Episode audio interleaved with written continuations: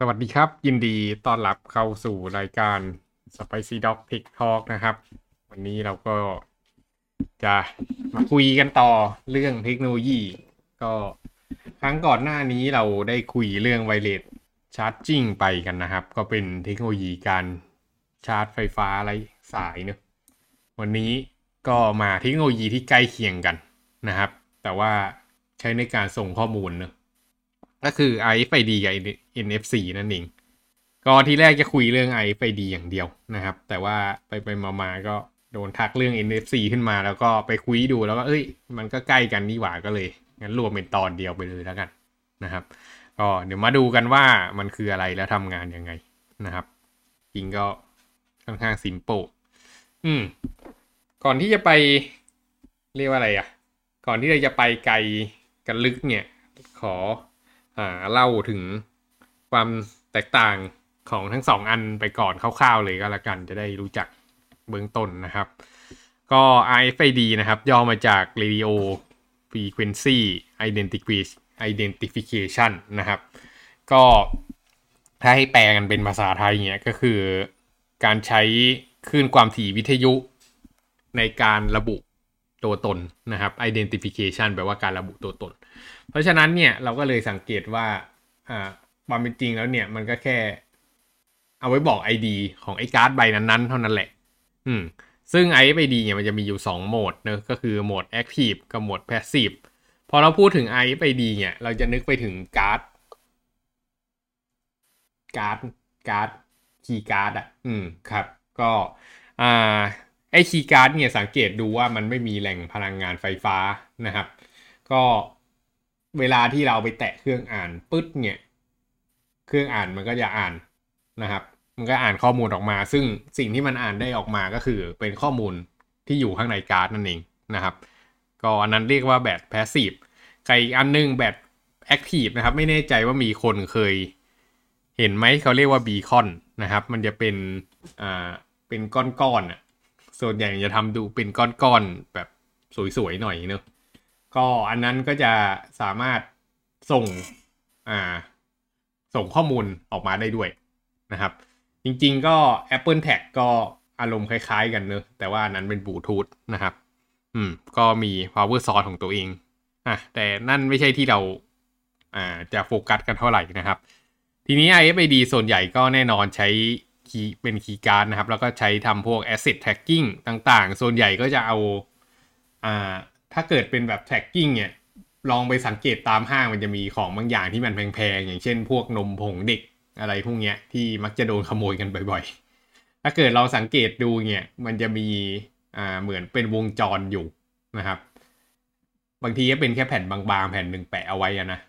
ไอ้วงจรตรงเนี้ย เวลาที่เราขนไปอะ มันจะต้องดึงออกนะครับ แคชเชียร์จะดึงออก ถ้าเกิดไม่ดึงออกเนี่ย แล้วไปเดินผ่านไอ้ประตูที่เอาไปสแกนเนี่ยไอ้ประตูมันก็จะร้องโวยวายขึ้นมาให้ตรวจนะครับ อันนี้ก็คือ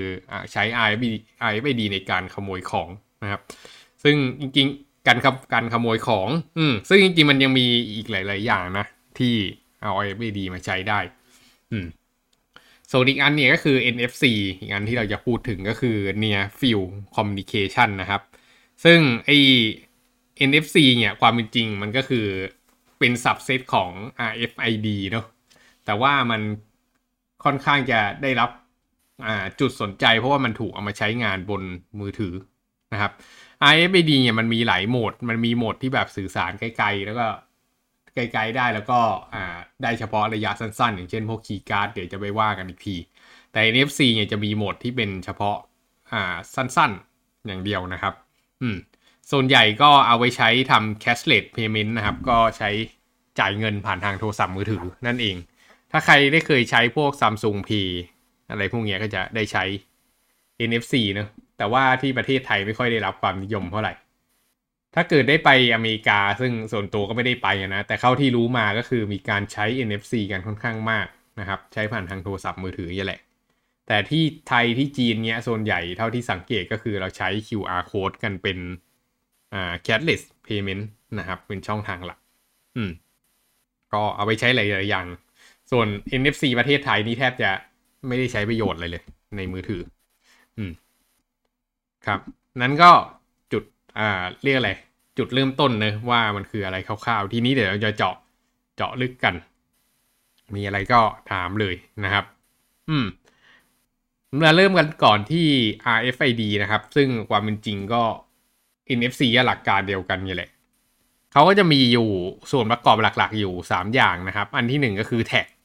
แท็กก็คือไอ้พวกการ์ดพวกเนี้ย อืม หรือว่าเป็นวงจรขดลวดอะไรก็ว่ากันไปนะ อืม เดี๋ยวเราจะเจาะลึกกันอีกที ส่วนที่ 2 ก็คือเสาสัญญาณนะครับ ที่เอาไว้รับข้อมูล ส่วนที่ 3 ก็คือ reader นะครับ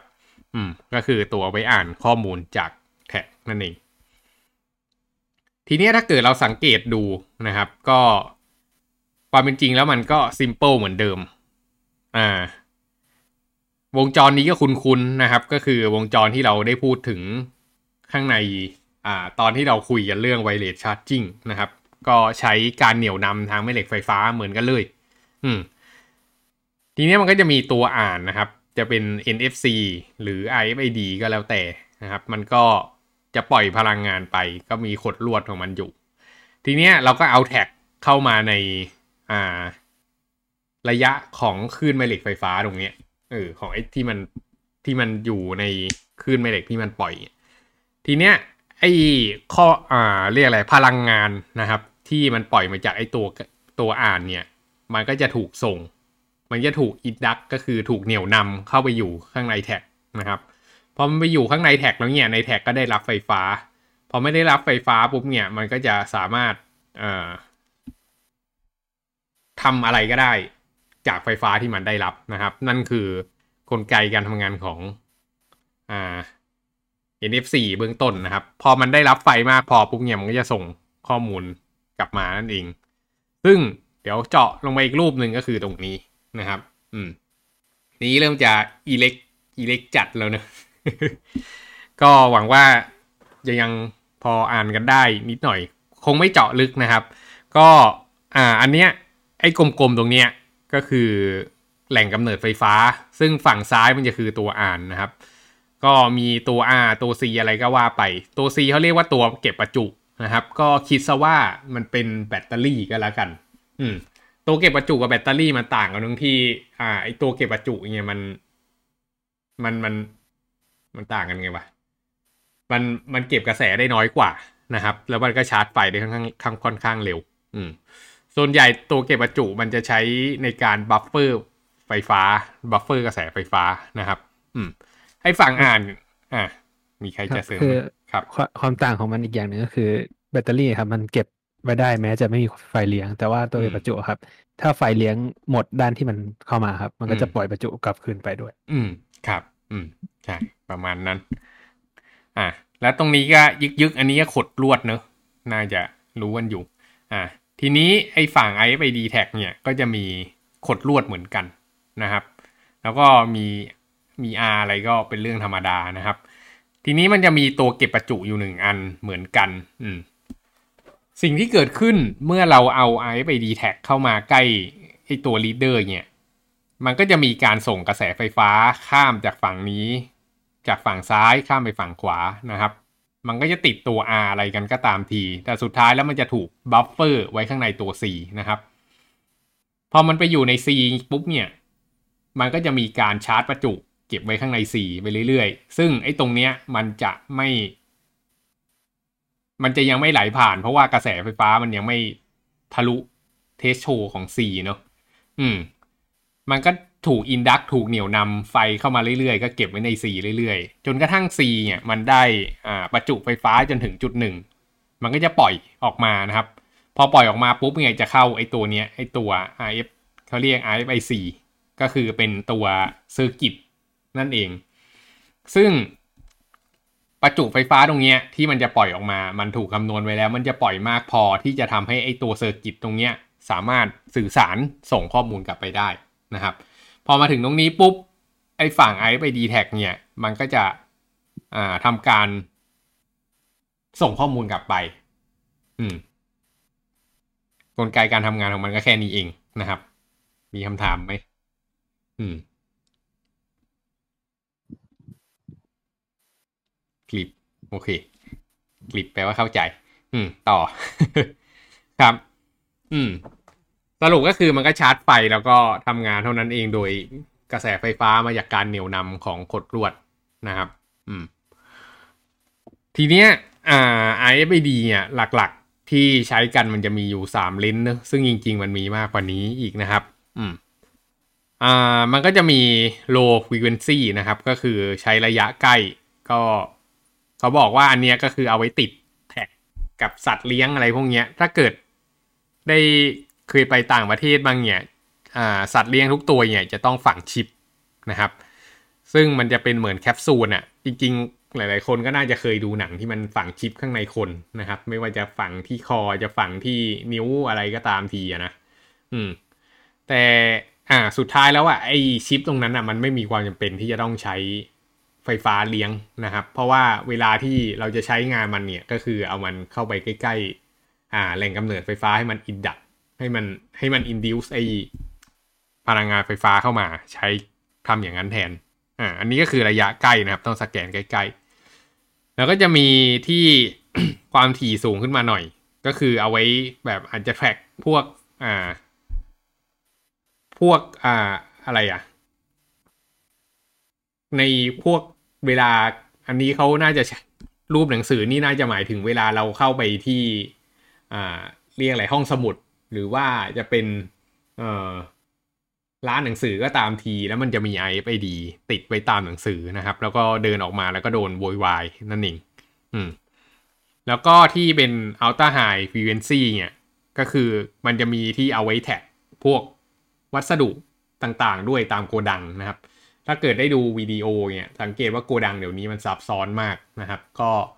อ่ามันจะมานั่งสแกนบาร์โค้ดเนี่ยมันค่อนข้างลำบากแหละอืมมันก็จะมีใช้ติด RFID tag แทนนะครับ แล้วก็สแกน เวลานั้นมันสแกนได้ไปถึงแบบระดับอ่าร้อยเมตรเลยนะ ซึ่งไกลมากนะครับ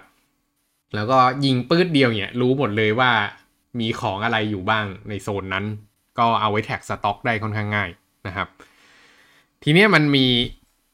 จุดสังเกตอยู่จุดหนึ่งที่มันค่อนข้างจะต่างจากไวเลสนะครับ คือถ้าเกิดเป็นไวเลสแลนหรือ Wi-Fi ที่เราใช้กันอยู่เนี่ย ยิ่งความถี่ต่ำมันจะยิ่งสื่อสารได้ไกลเนอะยิ่งความถี่สูงมันจะยิ่งสื่อสารได้ ได้ไกลกว่า เพราะว่าความถี่สูงเนี่ยมันจะถูกถูกบล็อกด้วยพวกฝุ่น เอ่ยอะไรเอ่ยพวกเนี้ยทีนี้ก็ไม่แน่ใจเหมือนกันว่าทำไม อันนี้ความถี่สูงถึง สื่อสารได้ไกลกว่าไม่แน่ใจนิวพอมีคำตอบไหมครับก็อันนี้เข้าใจว่าคือถ้าความถี่ต่ำเนี่ยครับแสดงว่าพลังงานที่ส่งไปได้เนี่ยมันน้อยใช่ไหมครับอืมพอมันน้อยไอ้ฝั่งรับที่ต้องส่งกลับมาก็ต้องใช้พลังงานที่ส่งไปครับ ส่งกลับมา ซึ่งมันน้อยอยู่แล้วมันก็เลยส่งได้ไกลครับมแต่พอความถี่สูงปุ๊บพลังงานที่ส่งไปมันเยอะอีกอืมฝั่งที่ส่งกลับมามันก็ส่งด้วยพลังงานที่เยอะมันก็เลยได้ไกลกว่าอ๋อครับ อืม ซึ่งมันต่างจาก พวก Wi-Fi ที่เราใช้เพราะว่าไอ้นั่นมันเป็นแหล่งกำเนิดพลังงานทั้งคู่ใช่ไหมล่ะ อืมใช่ครับ อืมอืมโอเคครับอะก็ Active กับ Passive นะครับ ก็ได้แจ้งไปแล้วเมื่อกี้นะ Active ก็คือไอตัวแท็กเองสามารถส่งข้อมูลออกมาได้นะครับ ก็ดีก็จะส่งได้ไกล ถ้า Passive เนี่ยก็คือจะได้แค่ระยะใกล้ๆ แต่ว่าข้อดีก็คือไม่ต้องมี power source นะครับ ก็ใช้ power ใช้พลังงานจากไอตัว leader หรือตัวอ่านนั่นเอง เพราะฉะนั้นตัวอ่านมันต้องติดติดไฟไว้ตลอดอยู่นะ อันนี้เป็นเรื่องธรรมดานะครับ นี่ก็คือ RFID นะครับ อืม ต่อมาที่ NFC บ้างนะครับ NFC ก็แอปพลิเคชันส่วนใหญ่ที่จะค่อนข้างเห็นใช้กันเยอะเนี่ย ก็คือ อ่า ทางฝั่ง การจ่ายบัตรเครดิตต่างๆเนอะก็สมัยก่อนบัตรเครดิตเนี่ยมันเป็นแถบแม่เหล็กแถบดำๆซึ่งทุกคนน่าจะรู้จักกันอยู่แล้วนะครับ อืม แต่ว่าตอนหลังก็มีการพัฒนาขึ้นมาเป็นแบบ touchless นะครับ ก็คือตัวบัตรเองเนี่ยก็มีขดลวด NFC อยู่ข้างในนะครับ แล้วก็สามารถเอาไปแตะกับไอ้เครื่อง สแกนบัตรเครดิตตรงเนี้ยได้เลย มันก็จะสื่อสารว่าตกลงอันนี้คือบัตรของใคร ซึ่งเขาจะมีกระบวนการการเข้ารหัสอะไรของเขาอยู่เนอะทำให้มันปลอดภัย มันไม่สามารถ copy ได้ง่าย ๆนะครับ แล้วก็มันก็ improve ขึ้นมาอีกก็คือ แทนที่มันจะต้องไปใช้กับบัตรเครดิตเท่านั้นเนี่ยแอปพลิเคชันบนมือถือบางตัวเนี่ยมันสามารถซิมูเลตตัวเองให้เป็นอ่า NFC tag ได้นะครับ ก็คือ เนื่องจากอ่าโทรศัพท์มือถือเดี๋ยวนี้มันมี wireless charging อยู่แล้วเนอะแล้วมันก็มี NFC ด้วยนะครับ ก็จริง ๆ มันแทบจะใช้วงจรเดียวกันได้เลยอะอืม ทีเนี้ยก็เอ่อตัวแอปพลิเคชันเนี่ยมันจะสั่งว่าได้รับข้อมูลอะไรมา แล้วจะให้ส่งข้อมูลอะไรกลับไปนะครับ มันก็จะมีกลไกการประมวลผลของมัน ซึ่งแน่นอนบนโทรศัพท์มือถือมันย่อมฉลาดกว่าบัตรเครดิตอยู่แล้วเนอะ สิ่งที่มันทำก็คือมันก็แค่ต้องทำให้ได้ตามมาตรฐานเท่านั้นเอง เพราะฉะนั้นเนี่ยอ่ามันก็เลยมีการใช้โทรศัพท์มือถือเนี่ยในการแตะนะครับอ่าแตะไอ้เครื่องสแกนบัตรเครดิต เพื่อใช้ในการชำระเงิน ก็ใช้ในการ identify ได้เหมือนกันอืมก็ถือว่าเป็นกระบวนการการจ่ายเงินที่ค่อนข้างสีเขียวเนอะเพราะว่ามันจะจ่ายได้ก็ต่อเมื่อเราเข้าแอปนั้นเท่านั้นด้วยนะครับ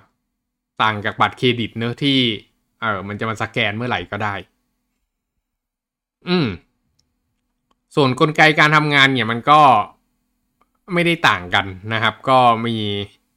อ่าตัวอ่านไอเออมีตัวอ่านนะครับ แล้วก็มีตัวการ์ดนะครับ ก็ตัวการ์ดก็จะเป็นโทรศัพท์มือถือ หรือจะเป็นการ์ดที่เป็นบัตรเครดิต หรือบัตรพนักงานอะไรก็ว่ากันไปนะครับ อืม ก็ ก็มันมันมันก็เท่านั้นแหละ อืม เหมือนกัน แต่ว่าทีเนี้ยมันก็สามารถเอาไปใช้อะไรได้ พอมันใช้กับโทรศัพท์มือถือได้เนี่ย มันก็มีแอปพลิเคชันใช้หลาย ๆ อย่างนะครับ อย่างเช่นเราอาจจะใช้เวลาเราเข้าห้องเนี่ย เราอาจจะมีการ์ด RFID หรือ NFC สักอันหนึ่งแปะไปที่ประตูนะครับ อืม แล้วเวลาเราได้โทรศัพท์มาปุ๊บเราก็เอาโทรศัพท์เราไปแตะไอ้การ์ดตัวนั้นแล้วเราก็เซตไว้ว่าถ้าเกิดได้อ่านการ์ดตัวนี้ให้เปิด Wi-Fi อะไรเงี้ย ก็จะสามารถอำนวยความสะดวกได้ แต่ไม่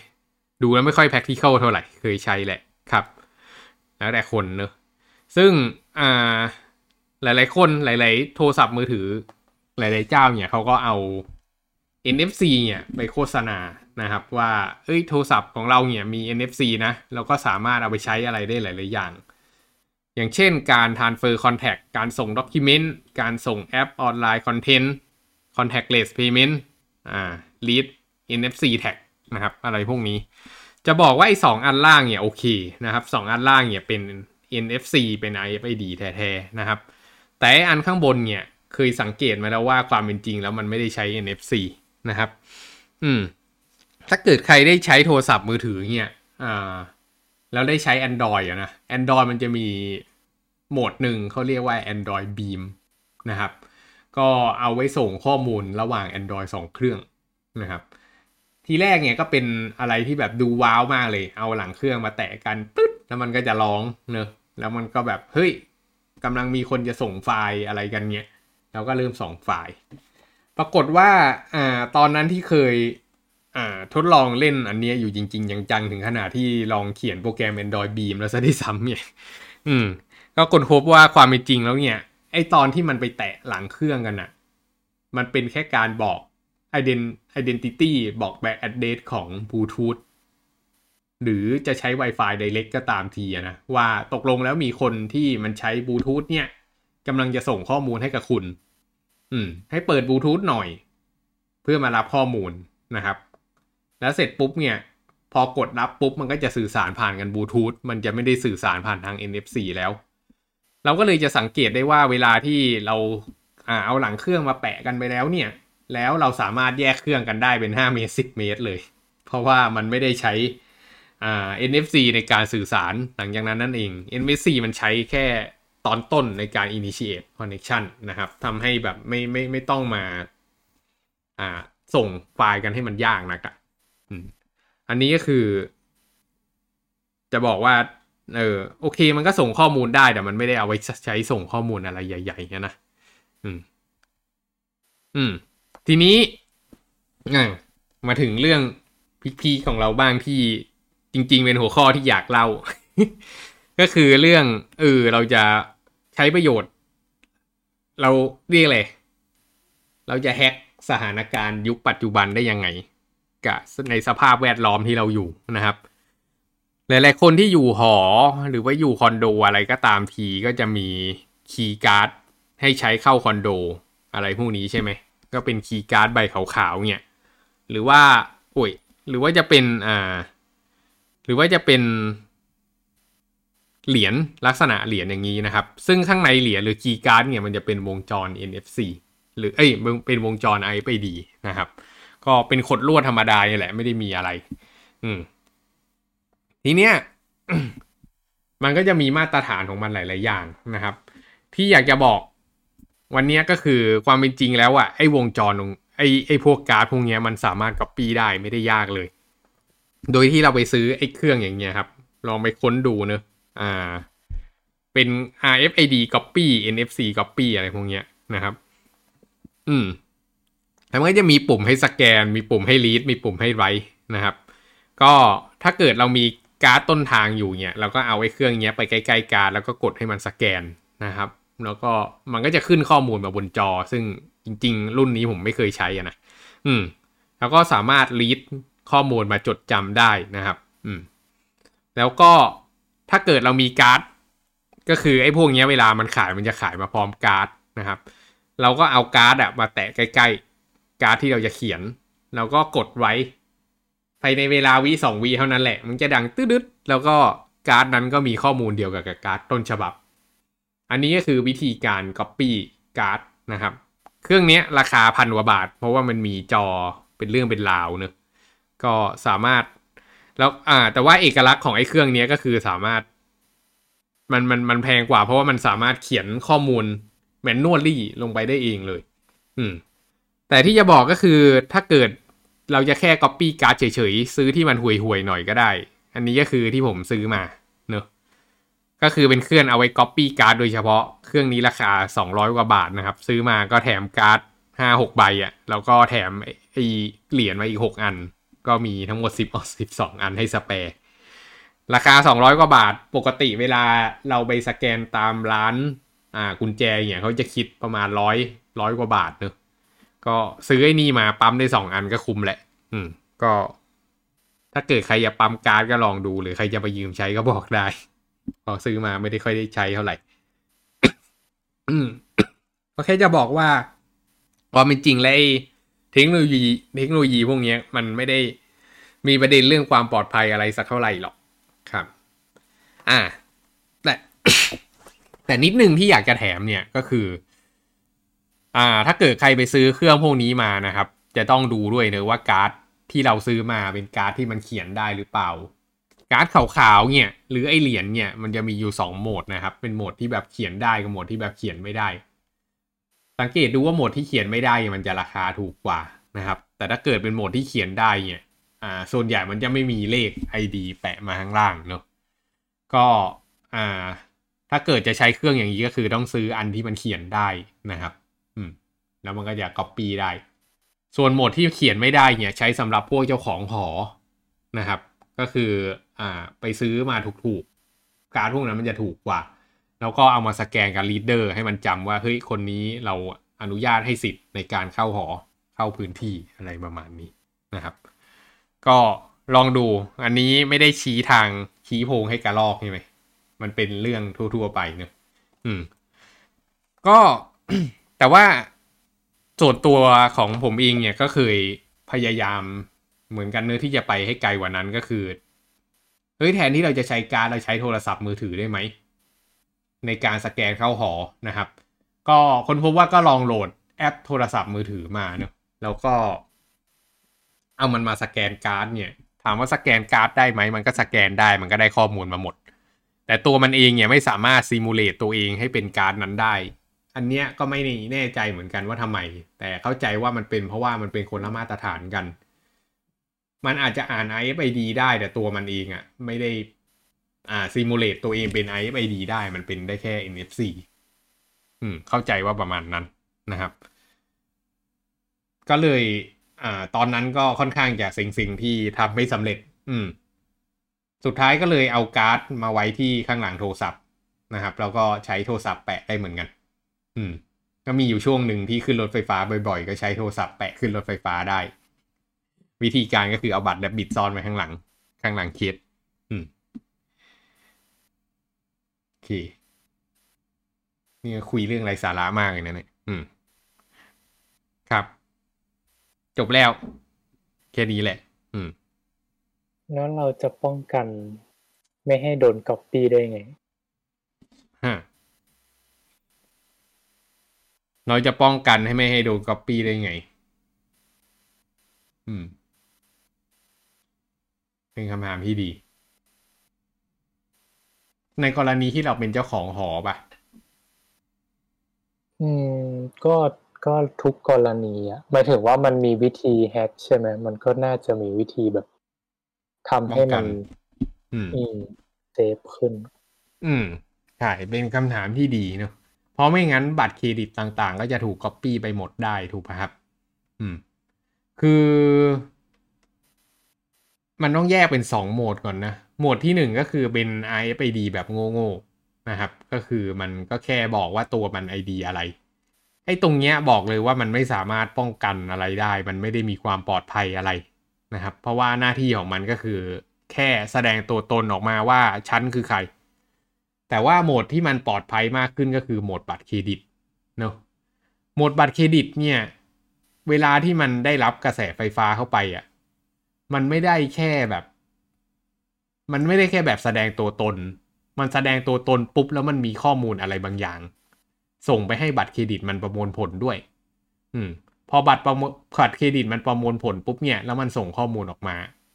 มันก็จะตรวจสอบว่าตกลงแล้วสิ่งที่มันประมวลผลเนี่ย มันถูกต้องหรือไม่ถูกต้อง ทีนี้ให้เดากันว่าบัตรเครดิตเนี่ย ใช้การเข้ารหัสแบบไหน อืมใช้ public key อืม ใช่ มันจะต้องใช้ Public Key Private Key ถูกไหม อืมครับมันก็สามารถทำ Digital Signature ได้นะครับ ก็คือสมมุติเรารู้อยู่แล้วว่าไอ้บัตรเครดิตอันเนี้ย มันเป็นของใครเนอะแล้วก็อ่า มันควรจะมี private key อะไรอยู่ข้างใน ซึ่งมันถูกเก็บไว้ข้างในบัตร ซึ่งเราอะไม่สามารถไปถอดไอ้ private key อันเนี้ยมาได้ เพราะว่า private key มันถูกเก็บไว้ใน memory ข้างในบัตร แล้วก็ไม่มีวงจรในการปล่อย private key มา ตรงเนี้ยมันเป็นเรื่องแน่นอนอยู่แล้วนะครับ สิ่งที่เครื่องอ่านบัตรมันทำก็คือมันก็ลองส่งข้อมูลไปให้บัตรทำการดิจิตอลสายข้อมูลนะครับ โดยใช้ private key ข้างในบัตร มันก็จะได้ข้อมูลออกมา แล้วก็ตรวจตรวจสอบกับไอ้ public key ที่มันมีอยู่แล้วเนี่ย ดูว่ามันได้อันเดียวกันหรือเปล่า ถ้ามันตรงกันมัน valid เนี่ยก็คือ สรุปว่าบัตรนั้นก็เป็นของจริง อืม ซึ่งไอ้กระบวนการอย่างเงี้ย พอมันเกิดอย่างนี้ขึ้นปุ๊บมันจะไม่สามารถ copy ได้และถูกปะอืม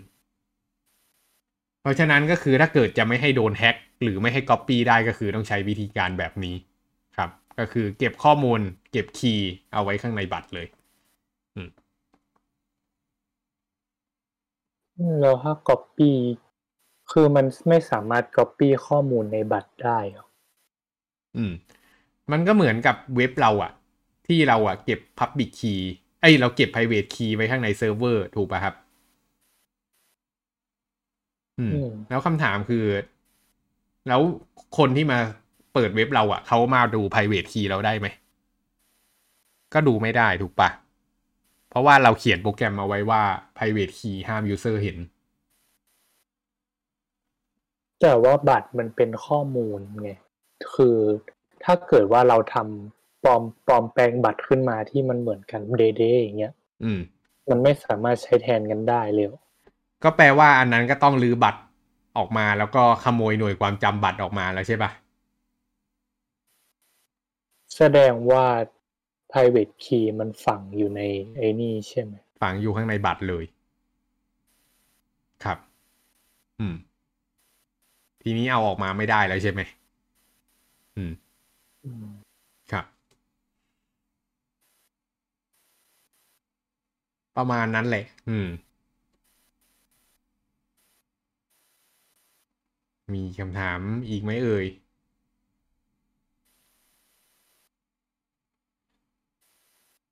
เงียบ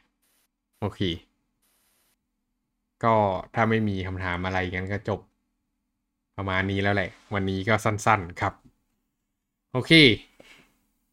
งั้นก็พวกเราสี่คนวันนี้ก็จากกันไปแต่เพียงเท่านี้อาจจะได้กลับมาเจอกันพฤหัสนะครับ พรุ่งนี้วันหยุดเนอะเราหยุดตามวันหยุดของบริษัท โอเคครับ งั้นวันนี้ก็ประมาณนี้ครับ สวัสดีครับ สวัสดีครับ 可以